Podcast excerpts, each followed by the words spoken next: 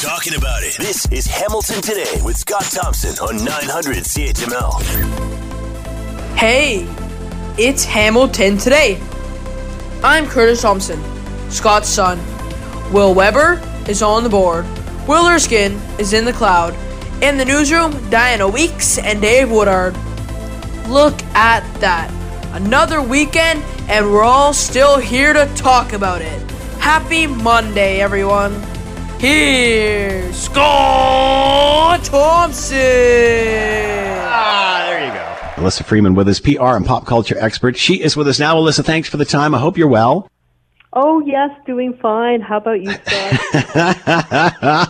I'm doing well, too. So, uh, I know we're going to talk about Elon Musk, but uh, I want to talk to you about uh, the news conference earlier today, Dr. Kieran Moore. Uh, and many were like, where is he? Where is he? What, tell us what's going on. And he came out today and basically reiterated what he said to us last time he chatted. And that's, uh, encouraging everybody to get boosted. The fact that they've lowered the age to 60, uh, and obviously wear a mask, uh, in high risk situations and for those that, that feel the need. And, and then I guess the new, uh, information antivirals, uh, being available and, and talk to your doctor about that. What are your thoughts on where we are? And, and you know, I, I, had COVID during Christmas. I thought that was the fourth wave, uh, and now apparently we're edging on the sixth. I must have slept through the fifth. I'm not sure when the fifth was. I, I really don't know when the fifth is, and not a word of a lie, Alyssa. I've asked four doctors that over the course of the last week, and they've all had the same reaction you. They've laughed. I, where did the fifth go? I, I don't remember that one. You know, I, all the days and all the ways seem to be running into one another, Scott. And I think that it's interesting that Kieran Moore, you know, reared his head and went, "Oh, yes, I'm still here," while everybody is suffering from COVID, and you're wondering where your whole workforce is. You know, it's interesting about the masking. I think it, in Quebec, they're not lifting their mask mandate until the end of April. Yet we lifted ours. And when's the last time you had any sort of numbers or any sort of sense where this province is vis-a-vis um, COVID infections? Well, you're not, and we seem to be getting it from the wastewater. So there's been absolutely no word of it from the government, who I think wants us to pretend that there is no longer any COVID, at least until June, when there's an election. Except that there is, and I am hearing more often than not, and I think that you know people in their own friend circles and their own family circles are hearing about people who are really just dropping, quite frankly, you know, uh, with COVID in in the numbers. Uh, all I know is is that when I go out, I would say that more people than not are erring on the side of caution and yeah. still wearing masks. And mm-hmm. I would see it around Toronto. You know, I was in Kingston over the weekend, so I'm seeing it in another center outside of Toronto. So I think that people themselves don't believe that um, you know COVID is gone, and I think that there was a lot of us who thought, remember, Scott, we used to talk and go, well, you know, eventually we're going to have to learn to live with the disease.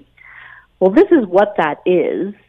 And I don't think that we are completely ready for it. Uh, is anybody pretending that it's gone, though? And you know, everybody keeps barking about the testing. Well, as, and, and, if you ask any testing expert on this, once it gets to the point where the, the, samples are saturated, in other words, everybody has it or most people have had it or touched on it, testing really isn't of any use. And the other point is, obviously there are way more that have this than we're testing. And again, the hospital rates are staying relatively low. And as Dr. Moore pointed out, and many others have, this is living with it. If you're fully vaccinated and, and it, you get it, you'll be, you know, mildly ill and then you'll move on. Some who are at high risk those limited will, of course, get get more ill. But even as Kieran Moore pointed out uh, pointed out today, uh, even with the kids, there just isn't. You know, we may be getting it, but we're not getting. We're not being hospitalized by that. It's not crippling the hospital uh, system. So, uh, you know, you counter that with the mental health of of being mandated something. I mean, I don't know what people are expecting.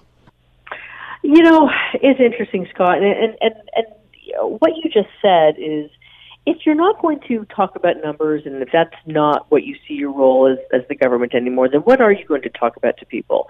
And again, the messaging here is so lackluster. So if we are in the midst of living and learning to live with uh, the virus, tell us what that means. Say that, you know, you might get it and if you have a cold or if you, you know, do test Or there's other people who I know are triple vaxxed and have had much more than a cold and have been much more adversely affected. Not got into the hospital, which is definitely the rate marker here, right? Mm-hmm. But still really, really sick. And it's as if we sort of know and you know what to expect and we don't know what to expect. I don't think there's anything wrong in a government showing leadership and saying, okay, this is the part that we're in. We're not going to mandate anymore, but this is exactly what you need to know. Just in the same way that when the pandemic first started, they had all the ads that stay two feet apart, continually wash your hands, and mask. And those were three simple messages that still ring in our ears today. So why not give us three simple messages that say, okay, so this is what living with it means, and this this is how you can comport yourself accordingly, but or not. But we're giving you all the information in order to live with it and be comfortable. I that's exactly what I got from his news conference today. So I can see the only complaint would be that they he should have done it a week ago. Two I mean, again, there's yes, there's absolutely. But wait, you know, and I and I and I totally understand that, Alyssa. Like, do it more, do it more, do it more. Get out in front of it. Totally get it. But nothing's changed here. Nothing has changed. We're seeing a rise in cases as everyone predicted. Like everybody making a big stink about. It. There's a report says that such a direct link between them taking off the masks and cases going up. Well, we knew all of that. We knew that before we took the masks off. They said that. So again, I don't think the message has changed at all. And those are, and he ended with three messages. One about masking, uh, one about antiviral, and I forgot what the other one was. But, you know, it's the same stuff we're hearing over and over again. Yeah, but Pardon me? how can we have to be pushed into doing this? I mean, really, there was obviously so many complaints and so many calls that you're absolutely hiding from this that you got to do something. So you put Kieran Moore in front, and and and so you should because it's more of a voice of authority. So when the fourth booster came out, uh, you know, I was talking, you know, with my husband, with my friends. Yeah. You know, are you going to get it? Well, we hear that there's a better one coming out in fall. Don't ask me where, but this is what we hear. And then all of a sudden, it's like, no, I made my appointment at the drugstore, and I'm going to get it. But I, you know, not everybody is a privy to the same amount of information, Scott. Not everybody mm-hmm. is privy to having the same um, sources of information. Like some people, you know, we get it from our friend groups and then look, you know, to a professional source. Some people don't have that at all. So yes, you're talking about the messages that are being reiterated, but honestly, you know as well as I do that even any ad campaign knows that uh, someone has to frequency. Yeah. What is it? Three yep. to five times. Yeah. So you know what? You can't say it often enough. I hear you. It makes total sense. Alyssa Freeman with us, PR and pop culture expert. Alyssa, as always, thanks for the time. Be well. You too, Scott. Let's bring in Dr. Uh, Isaac Bogoch, get his take, staff physician, general internal medicine and infectious diseases associate professor, University of Toronto. And with us now, Doctor, thank you for the time. I hope you're well. Yeah, not too bad. How are you holding up? I'm doing pretty good considering where we are. I mean, what the heck? We're all in this together, right, Doctor? But one thing I wanted to ask you before we get uh, to the specifics of today, uh, I was uh, we got sick in our family over the holidays, over the Christmas holidays, and um, you know, fully vaccinated, so we were fine.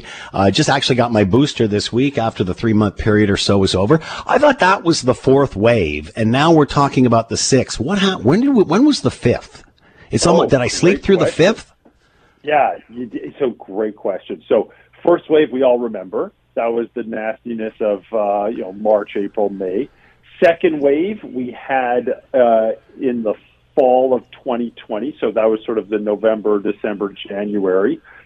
Third wave, my humble opinion, was by far the worst. If you were working in a mm. hospital, mm. that was this time last year, the Alpha variant fourth wave. We in Ontario had a very small fourth wave. We had a bump that was our Delta variant in the fall of this year of uh, 2021. Alberta and Saskatchewan got crushed. We had a very small uh, bump. We thought we would get through unscathed. Then Omicron came around. That was our fifth wave. In picked up in December, January, February, uh, receded in March, and now this is six with his Omicron Redux, which is so the BA2 subvariant. So it was the fourth I kind of missed, and it was the fifth yeah. that was actually Omicron. That's okay. right. That's right. Yeah. Thank you so much for explaining that. Sorry. Yeah. All right. No, that's fine. That's great. It's it's nice to know. Uh, thank you for the clarity there. All right. Your thoughts on what we heard this morning from Dr. Kieran Moore? I, I mean, big picture to me was the antivirals rolling out. We know it's not the only thing that's going to protect Ontario, but it's an important piece of a much larger puzzle. It's decentralized. You're going to be able to get access to this in over 4,000 pharmacies. Yeah, there's still barriers. You need a prescription. You need to uh, at least even be aware that this exists. But if you are positive, you can get uh, you can get tested perhaps more readily at these assessment centers. Get a script by a doc at the assessment centers or a family physician. Even have a they even said you could have a positive rapid test and uh, and have access to these antivirals. Hey, listen, this will go a long way in keeping people at risk of hospitalization out of hospital. I think we're doing something good with that. Uh, that pretty much the only new information here from last time, other than the lowering of the vaccination rate to 60 years old for those looking for uh, the fourth dose. Not any change on masking. Your thoughts there? Should the you know? And I'm sure you're you're tired of answering this question, but should we be making masking mandatory, or the fact that so many people are infected and we are managing the hospital situation due to the high uptake in vaccine, it's it's a different scenario. Help us understand, doctor. Okay, this is like when you ask 20 different people, you're going to get 20 different answers here. My take, I, you know, I appreciate people disagree with me on this, or at least some do. I, I thought they lifted the mandate too soon. I thought, you know, there were clear indications uh, of several weeks ago that cases were on the rise. I thought that it was just too soon to lift that mandate. At that point, I thought, let's see what happens. And once this uh, wave recedes, then it's a reasonable time. Uh, they obviously lifted the mandate. I, just because the mandate's lifted, that doesn't mean don't wear masks. It's quite the opposite. You heard Kieran Moore today say you should be wearing a mask indoors. He didn't say it exactly like that, but it was that was the message I heard. And and he's right. Like you should be wearing a mask indoors. There's a lot of COVID out there you don't have a mandate to wear a mask, but that doesn't, you know, you still should be wearing a mask indoors. So I think the mandate was lifted too soon. I know some agree with me. I know some very strongly disagree with me. Okay, we're all entitled to our opinions. We'll get, still get through this wave one way or another. Uh, the fact that cases are on the rise and the majority of are vaccinated and we're not seeing you know, although we're seeing cases on the rise with the max mask mandate being uh, dropped, uh, we're not seeing this seeing the severity. Is that accurate? Yes and no. I mean, you, are still seeing a bump in hospitalizations, and uh, and those are expected to continue to climb because I think we're still in the growth phase of this particular wave.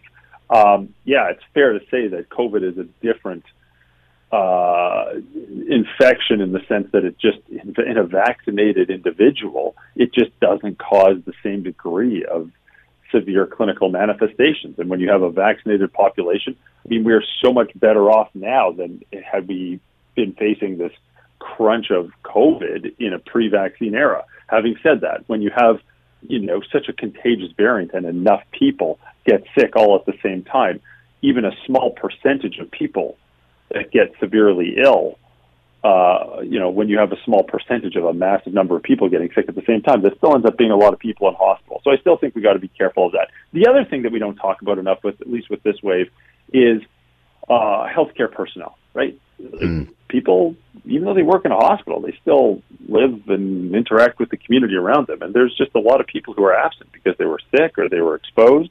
And you know, we just don't have as many hands on deck. So you know, even with a milder bump, it's you're still feeling the stress in the healthcare system. So you got to be careful here. In an unrelated but sort of related question, are you concerned that uh, the discussions that we were having during the first, second, whatever waves of this pandemic in regard to how our healthcare system needs some more attention? Our healthcare workers have been have been screaming and yelling for decades now.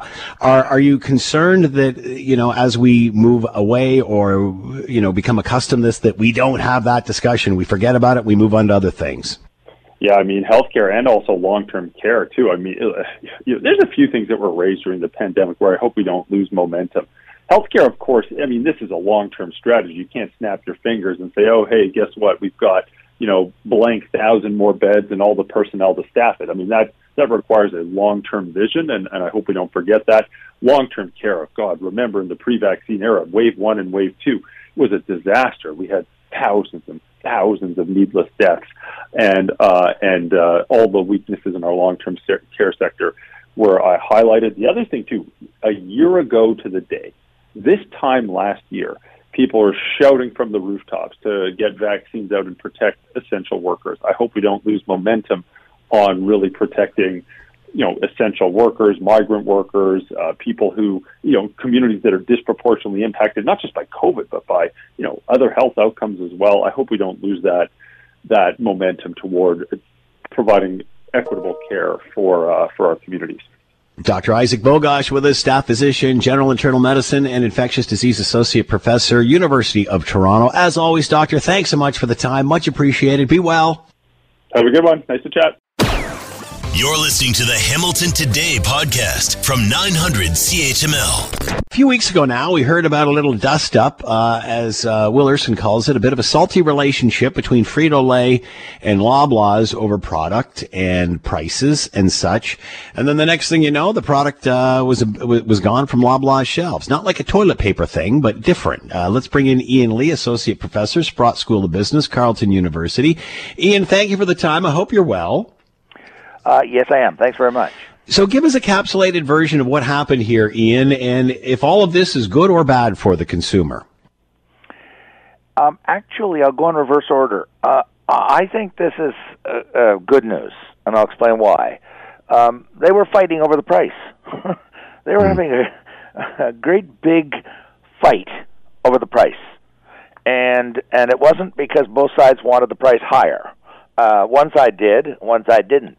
So Loblaws, being the buyer, they're not the final consumer, but they're the buyer, said to Frito Lay, you know, uh, our customers are price sensitive. Basically, that's why they're doing this. So we want you to be more um, aggressive on your pricing. That is to say, price it more finely. And Frito Lay is a great big company. It's part of the PepsiCo empire, and uh, they refused. And so it was two giants a retailing giant against a food processing giant. And, uh, uh, you know, it wasn't that different between that fight two or three or four years ago between uh, Walmart on the one side and Visa on the other. Mm. So from time to time, this happens, and it's uh, where the the uh, the one side, the retailer, Walmart or in this instance Loblaws, believes that they have a lot of bargaining power because they have an awful lot of stores and millions of customers and so they wanted to get a, a, a lower price, a better price. And Frito Lay and Visa back several years ago thought, hey, we got a very strong brand. Uh, our customers value our brand, and uh, so we're not going to budge. And so it they, they it literally went to the point that they had a little strike. we don't call it strikes when two companies disagree like that, but Loblaw said, okay, you're not matching. You're not uh, cooperating with the price we want, so we're pulling your products off the shelf. So that's the equivalent of two corporations going on strike with one another. Hmm. That's the way to do it to sort of use labor language, you know, for those who are familiar with labor law or labor relations, you know. So this was a little strike between Frito Lay and uh, and uh, Loblaws, and then uh, they finally um, the strike is now over. Uh, they settled their disagreements, and I we don't know the details, but I'm guessing they probably saw it off somewhere in the middle, in between the demands of the two parties. We know that for food companies, there's always the fight for shelf space. Yes. Uh, wouldn't Frito Lay be worried that, well, you know, if if uh, if Frito Lay's not on that chip rack, then somebody else is going to be? What about exactly. the fight yeah. for that shelf space? Uh, Scott, you've asked an excellent question, and sorry for me using my uh, showing off my little words here, my, my from my strategy course. Okay, but uh, you're you're absolutely right. They they had uh, they had bargaining power. Um, uh, Loblaws had bargaining power, and they can use the shelf positioning. It's not just are you on the shelf but there's a real science now mm. for the marketing people of what level on the shelf because food products down by your ankles is not an ideal location. And and whereas uh, at eye level is a much better location. And so Loblaws can not only negotiate or try to negotiate the price but they can offer as an incentive. Well look we'll put you at the end of the aisle where your product is more visible and we can put you at eye level and uh, we'll give you a better location because no kidding, I'm, I'm making this up. Location in the store, I'm talking not real estate location of your house, location in the store of where you put the product, whether it's at eye level, ankle level, end of the aisle, middle of the aisle, is it influences consumer purchase, and so they've got a lot of variables to play with, and um, so I, I, they obviously negotiated, and I'm sure there was very hard. I would love to have been a fly on the wall. Uh, they did some hard negotiations on both sides, and they finally came up with that famous deal that is mutually beneficial. So, what does this mean for us? Uh, it, this happens all the time. Does business learn anything from this? Uh, I think so. Um, uh, what uh, the manufacturers, sorry, the food processors, but they're the equivalent of manufacturers because they're at the middle of the value chain. Um, the retailers like Loblaws are downstream selling direct to the consumer. I think the food processors, manufacturers, they realize that the retailers are not going to accept uh, whatever they uh, announce you know, in other words, you know, Visa did certain things, and the Walmart said, "Wait a minute, you know, we don't accept that." So you can't just assume that the client you're partnering with is going to accept your changes. And it suggests that you need, just like governments have uh, diplomats, you know, in the foreign affairs division to deal with relations with other countries, big corporations, large corporations, these giants, they need to have shall we say, very good relationships and foreign relations with their the the big retailers. Because you see, what we're talking about is, pardon the language, but oligopoly. You know, a, a giant corporation on one side dealing with giant corporations on the other, giant food processors dealing with giant retailers, and um, and they both have power. They both are very well capitalized. They both got billions of dollars of of inventory and and technology, and they've got million or hundreds of thousands of employees. So it's you know they're they're sophisticated on both sides of the negotiations. And so what it means is is that you've got to the, the, the food processors are going to have to learn from this that the the the retailers because it's viciously competitive are going to be pushing back more and more. Hmm. So they're going to have to be prepared to deal with that. Ian Lee, Associate Professor, Sprott School of Business, Carleton University, Frito-Lay, back on the shelves of Loblaws. Ian, as always, thanks for the time. Be well. Thanks very much. When there's an issue, Scott is all in on getting to the heart of it. This is Hamilton Today with Scott Thompson on Hamilton's News Today's Talk 900 CHML. To watch the Masters this weekend, always a big event, especially for those that uh, love chasing the ball around, and certainly a sign of the season to come. But what was the big story? Was it the winner or Tiger making his triumphant return? To talk more about all of this, Jason Logan is with us, editor of Score Golf Magazine, and with us now. Jason, thanks for the time. I hope you're well. Thank you. Thanks for having me. So, what's the bigger story here, Jason? The actual winner or uh, Tiger Woods' comeback? Well, I would say from uh, Monday, Tuesday, Wednesday, Thursday, Friday, and Saturday, it was Tiger Woods' comeback. And then on Sunday, I think uh, full credit to Scotty Scheffler for winning. I think by the final round, um, the Tiger story had moved to the back burner a little bit, and it was time to focus on the contenders themselves. And certainly, Scotty Scheffler put together a fantastic performance on Sunday, the world number one going into the event wins his first major championship in relatively easy fashion and full value to him for doing so. All right, before we get back to Tiger, uh, Scotty Scheffler uh, went in, and at one point, I think was uh, man, he was ahead by five, six, uh, you know, and then uh, I think coming into Sunday was only ahead by maybe three. Uh, and you know, we always we always know what happens on the last day. That's where you where you either make it or break it. are you surprised he was to keep the consistency all the way through and just hung on and and even increased his lead? I would say disappointed to be honest with you, a little bit. I think golf fans, especially um, watching the Masters, we want to see it close. Um, yeah. The best Masters tournaments are always the ones where four or five guys have a legitimate chance, and then that golf course, the back nine on Sunday, with how many um, danger zones there are, but also how many scoring opportunities there are. We want to see fireworks. Um, yeah, he had stretched it to seven at one point on Saturday. Um, was leading by three to begin Sunday, got it to five, and then eventually won by three, and only because he, well, I don't know what he did on the 18th hole. Yeah. I guess emotion got the better of him, and he and he made double bogey and had a, had a bunch of putts. But um, um, a little bit surprised because you know he was trying to win his first major championship, um, and so you do expect some nerves to get to him. But the way when he when he holed out on the third hole, you know, he chipped in from for for birdie on the third hole. Uh, when it looked like maybe you know he could make a big number there after Cameron Smith had closed the lead to one. From that point on, I mean, he was in complete control. And it seemed that that's you know he was in control. It was behind him that was that was struggling. Who was going to win second, third? Yeah, exactly. And as I alluded to, I was just a little bit disappointed. I mean, to me, like this is kind of three duds in a row for the Masters. Um, Dustin Johnson won by five in 2020, the November Masters, where there were no patrons on the ground. Hideki Matsuyama only won by one last year, but it was only because he made a couple late bogeys, and Will Zalatoris kind of came from nowhere and, and made some birdies coming home, and so so that tournament was kind of you know it was basically over midway through the back nine, and it just appeared close. And then Scheffler wins by three. You got to go back all the way to Tiger Woods. Um, speaking of the man we opened the segment with in 2019 to find a Masters that was exciting right down to the finish line. So, your thoughts on Tiger's performance? Uh, obviously, uh, every in the the crowd reaction was spectacular, but surprised to even today saying, "Yeah, I'm going to keep playing."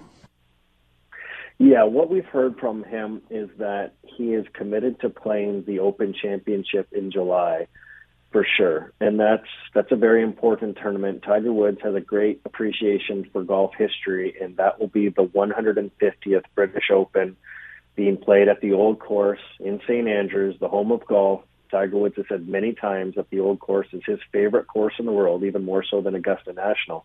So I'm not surprised at all that he is committed to that tournament, especially since that course is, you know, basically flat and it will be a much easier walk for him than Augusta National.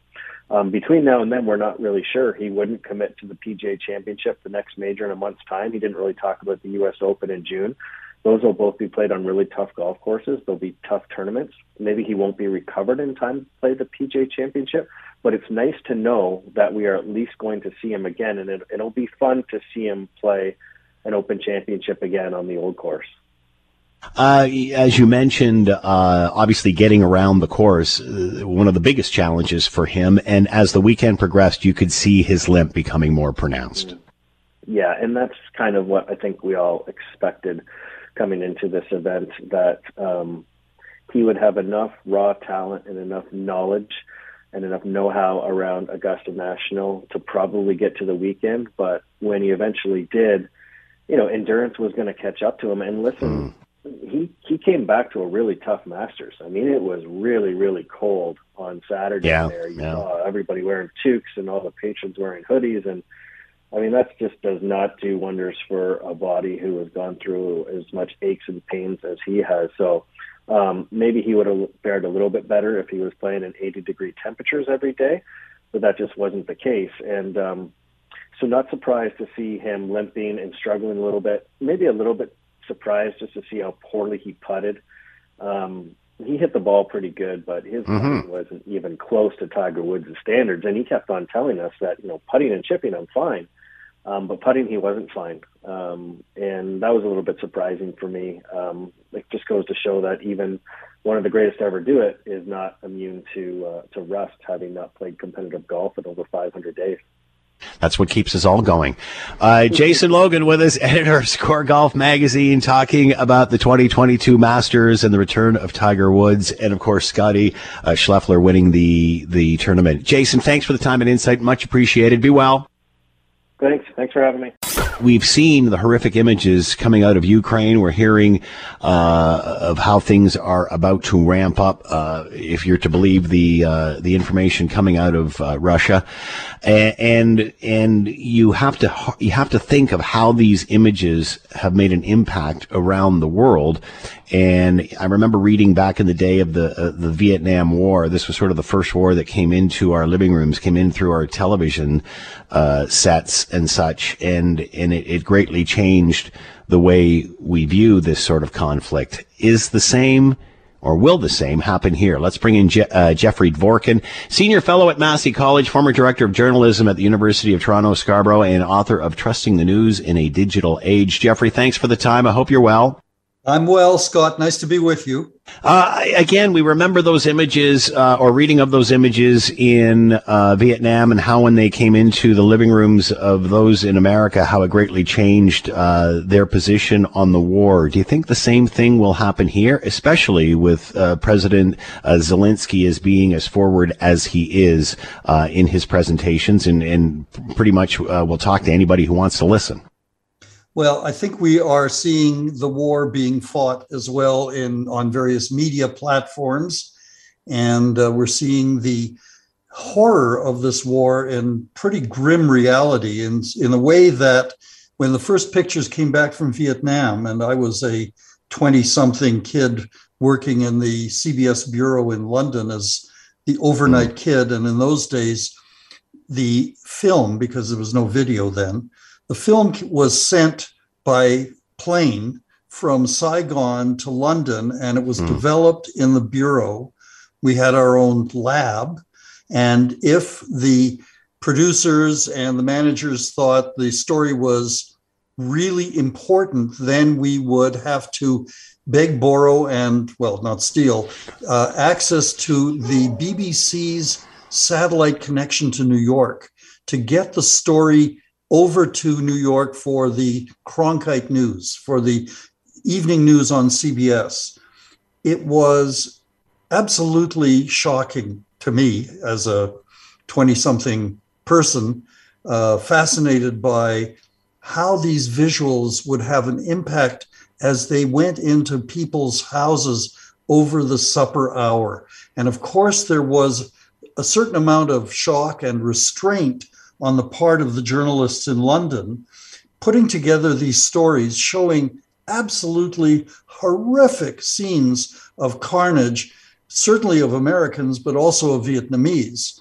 And the fact is that when Cronkite went over to Vietnam to see for himself, and he came back and he reported, he said, This war cannot be won. This is a war that America has already lost. And when Lyndon Johnson heard that, he said, If I've lost Walter Cronkite, I've lost the war in Vietnam. The question is Will the war in Ukraine have a similar impact inside Russia? What we're seeing now, or what we're reading now, is that the Russian government, the Putin government, is basically threatening people who are opposed to the war, who speak out against the war inside Russia. So I think the dynamic is now very fluid. Um, we're seeing a lot more, uh, I guess, anxiety and and and revulsion in the West as to what's going on in Ukraine. Whether that pushes governments in the United States and Britain and other and Germany perhaps to act in a more uh, effective military way. I think we're on the verge of seeing something like that start to emerge right now. And interesting, you two different points there: reaction of the allies and citizenry in those allied countries, and reaction to those in Russia. Will will Russians see the same images that we have all seen? That's a really good question. I'm sure there are ways in which uh, people in Russia are getting access to the same information that we have. The internet, of course, has changed everything, and uh, we are uh, we're seeing how uh, people can go around official sources of information, around mainstream media, and gather the information themselves. But that loophole, that that flexibility, also allows for doxers and bloggers and and uh, people who want to manipulate the information and send out disinformation. How they're able to send other kinds of messages. So, for example, there is a anti-Russian regiment inside Ukraine called the Azov Regiment, which is allegedly uh, committing war crimes from the Ukrainian side. So we are now in a, at a time when we're dealing with competing uh, levels of animosity and, and horror. And so what we need now, in my opinion, is the most reliable sources of information that we can find but we are going to see um, our populations in the West and in Canada uh, pushed in in different directions. Um, and I think one of the interesting things that I'm going to be watching for is that strong tradition of neutrality and even pacifism that has always been part of the left in Canada and certainly part of the old NDP, the CCF, and and the and the younger, newer NDP members who are uh, a little less enthusiastic about committing military uh, materiel and maybe even troops from the Canadian side of things. So I think we're we're at a very interesting tipping point in how the war is being portrayed in Canada and how the politicians are going to handle it. Russia says, of course, all these images are staged. Can you play that card in a world of technology, and especially if you look at any satellite photographs? Well, not as not as well as one used to be able to do that. One of the things that I think is really interesting is how Russia and in the in the Soviet Union used disinformation to actually fight the Cold War, to be opposed to what how the West was perceiving this new Soviet Union in the 20s, in the 1920s. And at one point, this is a little known story about disinformation. Um, there in Britain at the end of the war of World War One, there was a standing army of about four million men, and there was something called the Zinoviev telegram, which was fake news back in the 1920s. And it was leaked to some of the British papers, claiming that this standing army in England was about to have a Bolshevik revolution in Britain. Well, you can imagine it freaked people out because they were already freaking out about what had gone on in Russia and the overthrow of all the old um, monarchical regimes in Europe in in Germany and in Italy and and other pl- and in Austria mostly. This idea of putting misinformation, disinformation, which is really malicious information set out, is not a new thing in mm. in Russia. The Soviets were pretty good at it, as were as were the uh, and now the Russians are doing the same thing. So we have to be really careful to triage the information we're receiving to ask where does this come from? Who originated this? It, can we believe it? Jeffrey Dvorkin with us, senior fellow at Massey College, former director of journalism at the University of Toronto Scarborough, and author of Trusting the News in a Digital Age. Fascinating discussion. Thanks for sharing your stories, Jeff. Uh, much appreciated. Be well. You're welcome, Scott. You're listening to the Hamilton Today podcast from 900 CHML. Elon Musk, we talked uh, a while ago about buying interest uh, in Twitter, uh, then was going to be on the board, and now is not going to be on the board. What's with the shift? Let's bring in Daniel Ives, Managing Director of Equity Research with Wedbush uh, Investments in the United States, and is with us now. Daniel, thanks for the time. I hope you're well. Great to be here. So, is this an investment for Elon Musk, or is this just a pet project? What What are his ambitions here? And I'm sure you, you know you don't have a crystal ball there, but what are your thoughts? Oh, I think this is more than an investment. I think strategically he wants to change Twitter, and ultimately getting on the board was, I think, their view to play nice in the sandbox.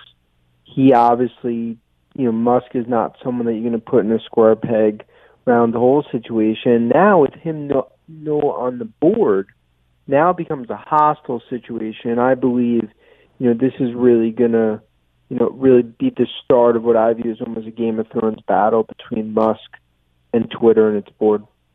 So the fact that he has, is not going to be on the board suggests that he's going in for a bigger take then.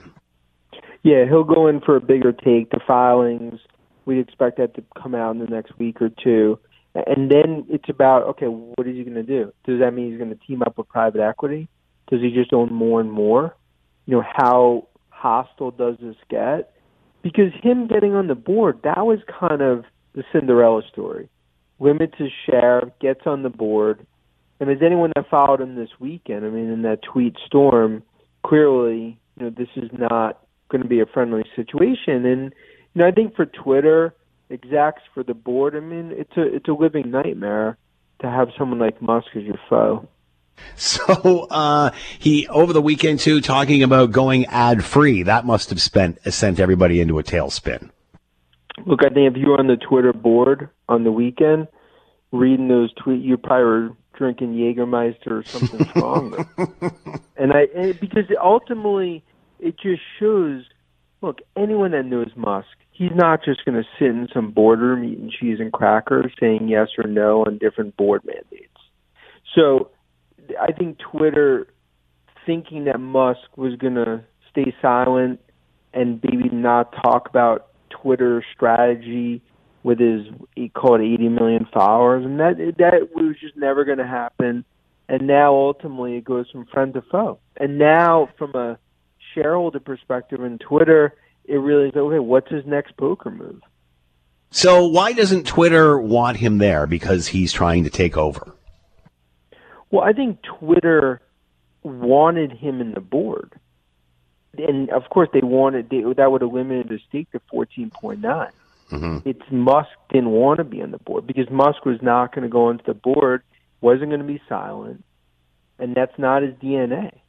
And I think So- they recognized that that was not going to happen, which is ultimately why you know we heard late last night that you know he will not be joining the Twitter board. So is this similar to a Donald Trump? It's just it's somebody who wants their own platform. Well, no, he wants to change the Twitter platform, Mhm. and investors want to change the Twitter platform because Twitter platform, regardless of pre-Trump, post-Trump, advertising has been an issue. So, from an investor perspective, you know, Musk has really been knight in shining armor. Where do you see this going? I see getting out the popcorn and watching a 1980s like corporate raider situation because that's really what this is going to become. Musk going up against Twitter and the board. Daniel Ives with us, Managing Director, Equity Research with Wedbush Investments in the United States. Daniel, thank you for the time and insight. Much appreciated. Be well. You too. Thanks. If Scott Thompson isn't satisfied with an answer, He'll delve into the issue until he is. you're listening to Hamilton Today with Scott Thompson. On Hamilton's News Today's Talk. 900 CHML. Last week we were talking about a federal budget, and uh, amazingly, you know, as we whether it's elections or or what have you, uh, budgets, uh, there's always people doing polling and, and seeing what priorities are, and inflation and housing is a huge priority, if not the top priority for a lot of Canadians. Let's bring in Dr. Frank Clayton, Senior Research Fellow, Center for Urban Research and Land Development with Ryerson University, and with us now. Doctor, thanks for the time. I hope you're well. I'm fine, thank you, Scott. Uh, your thoughts on last week's budget? Does it make it easier for people to buy their first home?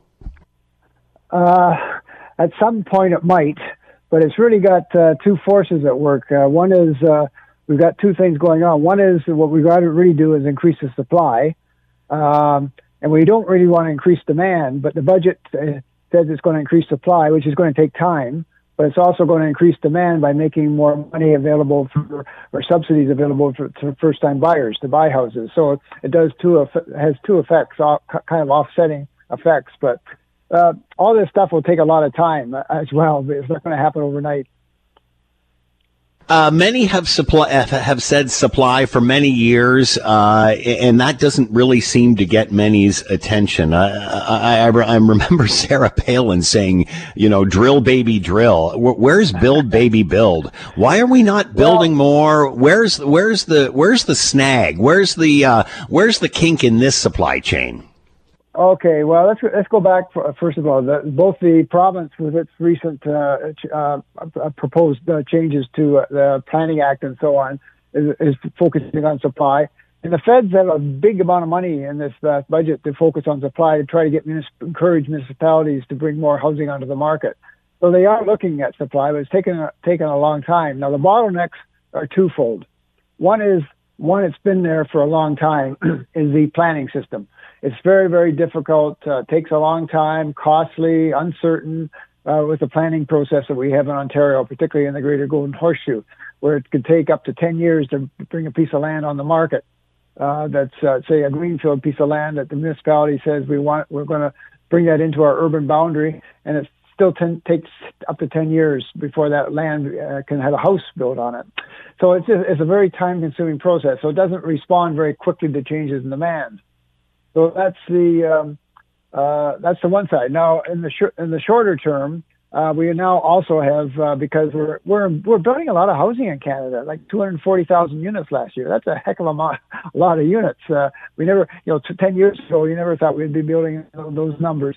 So because of that, we got supply constraints, both for labor and for materials. Uh, a lot of the materials come from China and other places, um, um, you know, to build the, the housing. And labor, we have so much labor, and when immigration falls off, like it did last year, um, we we get less uh, labor for uh, you know for the house building industry. So coming in, so uh, so there's two bottlenecks now. Uh, they, they, they, the land one will not solve itself overnight. The labor one, it will it will get better as as immigration goes up, and people can work. One thing about uh, labor is people can work longer hours. You can pay them overtime, and they'll work uh, longer hours. So that kind of gives a some flexibility to the labor supply. But on the land supply, it's just uh, uh, there's just not enough land coming through the system to uh, to accommodate the uh, the new housing that's required. Is this all still environmental issues? I mean, environmental issues, uh, developers, big and bad, they eat up farmland. Uh, pretty soon we won't have anywhere to grow food. I mean, at what point do we balance this? Because clearly, uh, just like in other issues, COVID-19 has brought out weaknesses here, and now we're caught behind the eight ball. So, uh, how do you speed this up? Well, the, the way I, uh, the, the conservative government is doing its very best because uh, the liberal governments before you know the last government that was in power, they they had one agenda and that was environmental, and they didn't care what kind of housing they wanted housing to be built too, but they didn't care what kind of housing. A one bedroom apartment was the same to them as a three bedroom house or four bedroom house. So at least the conservatives have uh, said, you know, not everybody wants to be in an apartment, so we're going to have to try a variety of housing. And when they brought the uh, growth plan for the uh, uh, Greater Golden Horseshoe, updated it in 2020, they actually have a good compromise between uh, increasing the supply of housing uh, and all types, not just apartments, and environmental goals. Now, they're not, you know, it's not an environmental totally, it's not a housing affordability totally, but it's a compromise between the two. And uh, I think if if a, conservatives can do what you know, get in power again, and they they follow through with what they're proposing, uh, that'll be a, a, a big start because it's a lot different than what the previous government did. I mean, yeah, uh, I don't think I don't think anybody wants to go overboard and just say you know we should just forget everything else and just build housing. We, we've got to have absolutely goals too. Yeah. No, and it's got to be done smart. I mean, there's no two ways about that. But I think we've learned how to do that, have we not? Um, and we're having the same issue here in Hamilton about debating urban boundaries. It's such a hot topic. Uh, again, nobody wants to suck up farmland, yet nobody wants an apartment building uh, built on the vacant lot across in their neighborhood. Um, so why, you know, how much infill building can we do in the average city? And hasn't COVID-19 taught us that we don't want to be stacked up like Corewood? So maybe the better option for those vacant lots is not putting a building on it, but maybe a park. Uh, that's true, but okay. Well, under the growth plan, municipalities in the Greater Golden Horseshoe basically have to put a minimum of 50% of their new housing in the built-up area, and that's that's quite a change from what we've been yeah. having over the past. So that's a, quite an environmental goal. I mean, it's going to reduce the number of uh, houses on greenfield land, but the other 50% and that means it's going to be apartments. I know 90% of those will be apartments. Right. Uh, to have greenfield, uh, to have single, semi, and townhouses, you really got to go on greenfield land. So Hamilton Council was just off base totally, and I, I presume I, I'm assuming that after the election uh, in June, the conservatives will just tell them, "Forget it, guys. You're going to expand. You're, you're going to expand your boundaries." Um, is is growth a bad is, is growth a bad word? Uh, well, it is and it isn't. Uh, when it comes to development charges, which all municipalities are charging, and I don't, I can't, I don't know what Hamilton's are right now, but many municipalities in the GTA they charge over hundred thousand dollars at the very beginning before a builder can even get a building permit. Pays the municipality a hundred thousand plus dollars to, for the right to get a building permit, and that's supposed to cover infrastructure and growth-related infrastructure costs. Uh, they have a crazy definition of growth. Any new housing is growth it has no benefits to anybody else. Only has benefits to the developer. So the developer pays it and then charges the homeowner. Uh, but Hmm. growth, we all benefit from growth. We get jobs, we get higher standard of income, we get productivity improvements. So therefore, society should be paying part of these growth costs. So a lot of that infrastructure cost should be taken off housing and put on the general taxpayers. Are we going to see a change in the template, Frank, on how we approve these, how we do this? Are we going to change a see a change in the system? Well, the, the conservatives again are trying to, but the the way they're trying to uh, is I'm not sure if it's going to work. Is they're going to penalize municipalities uh, if they don't meet certain time uh, time uh, constraints on uh, on uh, applications. For example, for example, an official plan amendment or a zoning application or a building permit for for uh, residential development. And uh, what they're going to do is tell the municipality that if uh, if uh, you don't do, meet these time frames, the developer doesn't have to pay you any money for for for uh, going through that process. Uh, probably the federal approach is probably better when they're putting a lot of money out that to, for municipalities. Only about four billion dollars, I think you're talking about, to encourage municipalities to accelerate the planning process. But they're giving them money as opposed to penalizing them. So I think it's probably a better approach if you got the money, which the Fed seem to have for everything these days. Uh, you know, give give municipalities money, give those municipalities money that accelerate their housing approvals. Hmm. Dr. Frank Clayton with us, Senior Research Fellow, Center for Urban Research and Land Development, Ryerson University. Frank, as always, thanks so much for the time. Be well. Okay, thanks, Scott. Goodbye. You're listening to the Hamilton Today podcast from 900 CHML. Scott Radley, host of the Scott Radley Show. You can also read him in your Hamilton Spectator. He is with us now. Scott, thanks for the time. Hope you're well. Uh, I am. Uh, Masters over the weekend. Your thoughts? Is this more about Tiger Woods or, or the guy that won the tournament? Uh, the guy who won the tournament, Scott Scheffler. I mean, the, he, he's been unbelievable. This is his fourth win in the past like three months, two months, something like that. Like Yeah. he's just been.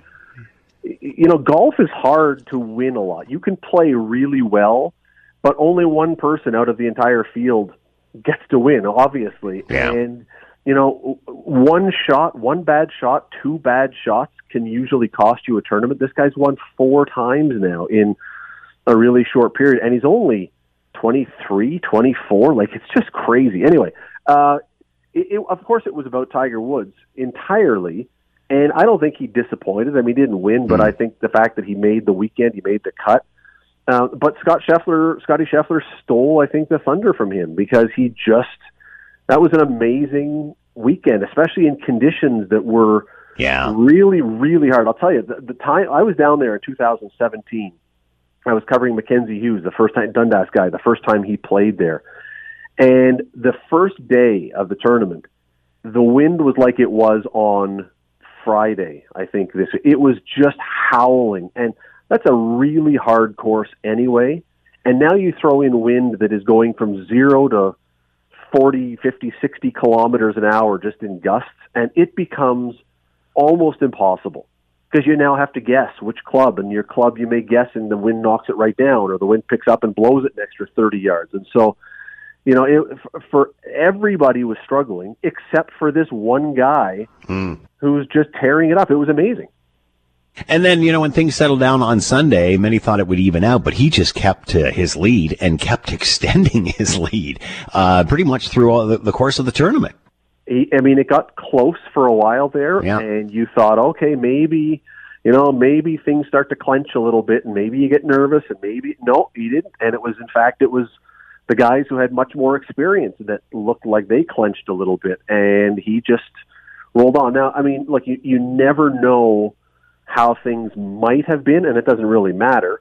If someone had caught him, you wonder how that might have affected him when he Mm. came in with a big lead, but they never could. And so, you know, ifs and buts and that old saying. I mean, he just he was he was absolutely cold blooded the whole time, and it was amazing to watch because I. I can tell you, Scott, the thing that always amazes me about golfers, I'm a terrible golfer. I don't know if you're a golfer or not, but uh, the idea of not just winning a green jacket, which for these guys is worth more than any amount of prize money you could give them. There's not if you if you made the Masters tournament for zero dollars of prize money, you would still attract the best field in the world, and they would still play their best because that green jacket is worth any amount of money to them. But even so, I think he did make two million bucks for winning. Uh, I- I've I've long thought about lining up for a putt that would be worth you know, just playing around. Like, what what if that putt that you were hitting was worth a championship and a million or two for between first and second place? I can tell you, I uh, things bad things would happen to my body, and I would not be able to do it. I just I don't have that that whatever it is that allows you to shut everything out and just do it. It's it's just amazing to watch those guys. You talk about the payday. What would someone like a Tiger Woods make for a payday, even finishing where he did? Because obviously for him, it's not about the prize money, it's the endorsement money. How much does he get to actually participate? I think he probably made. Well, I don't know exactly where he finished, what number, but he probably made seventy or eighty or a hundred grand, which for him uh, is the equivalent of you know. For It's us, dinner money. That's a lot of money for him. Yeah, that's like going to Tim's and buying a small coffee. I mean, it means nothing to him. But but the fact that I mean, you just you just said it with endorsements. This is a guy who's always been at the top of the blocks when it comes to endorsements. And just when you think, okay, maybe we're now at the descent of the hill, and you know, Michael Jordan still makes a lot of money, and Tiger Woods is never going to go hungry. But now all of a sudden he is right back in the public eye, and you got to think that some of those companies are now rethinking and going, yeah, maybe we re up with Tiger for another few years here at these enormous amounts because he's still relevant. Who's on the show tonight? Uh, we are. What are we going to be talking about? We are going to be talking about. Um, oh, I know what we're going to be talking about. We're going to be talking about the. You know, the, the government has a new um, disinformation internet Right. bill that's coming up. Well, what happens when it's the government itself that's spreading disinformation? We're going to be talking about that because a whole lot of politicians were doing that a few weeks ago, and they've now been caught, and yet we are hearing nothing from them about an apology. So, what does this mean if you or I do it compared to when they do it? We'll talk about that right off the top. Scott Radley, host of the Scott Radley Show, coming up right after the six o'clock news. You can read him in your Hamilton Spectator. Scott, as always, thanks for the time. Have a great show.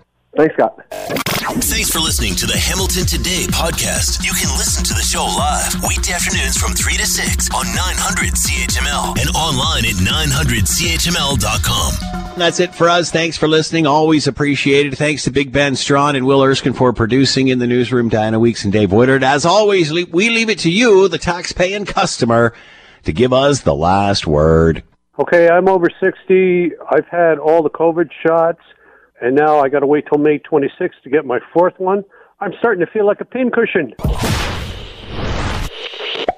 Hi, it's Shauna, and I might be a bad parent because my kids think french fries are vegetables. Hey, it's Ryan, and I might be a bad parent because I went out for wings when my wife was in the hospital after giving birth. Johnny here. I might be a bad parent because in my house, the tooth fairy gives pocket change. But we're not alone. Len emailed us and said his six year old daughter's Tarzan moment going from love seat to La-Z-Boy by curtains made him more proud than any dance recital. And Andy left his two year old at the rink. All right, guys, I'm sure we're not alone. Like Andy's kid.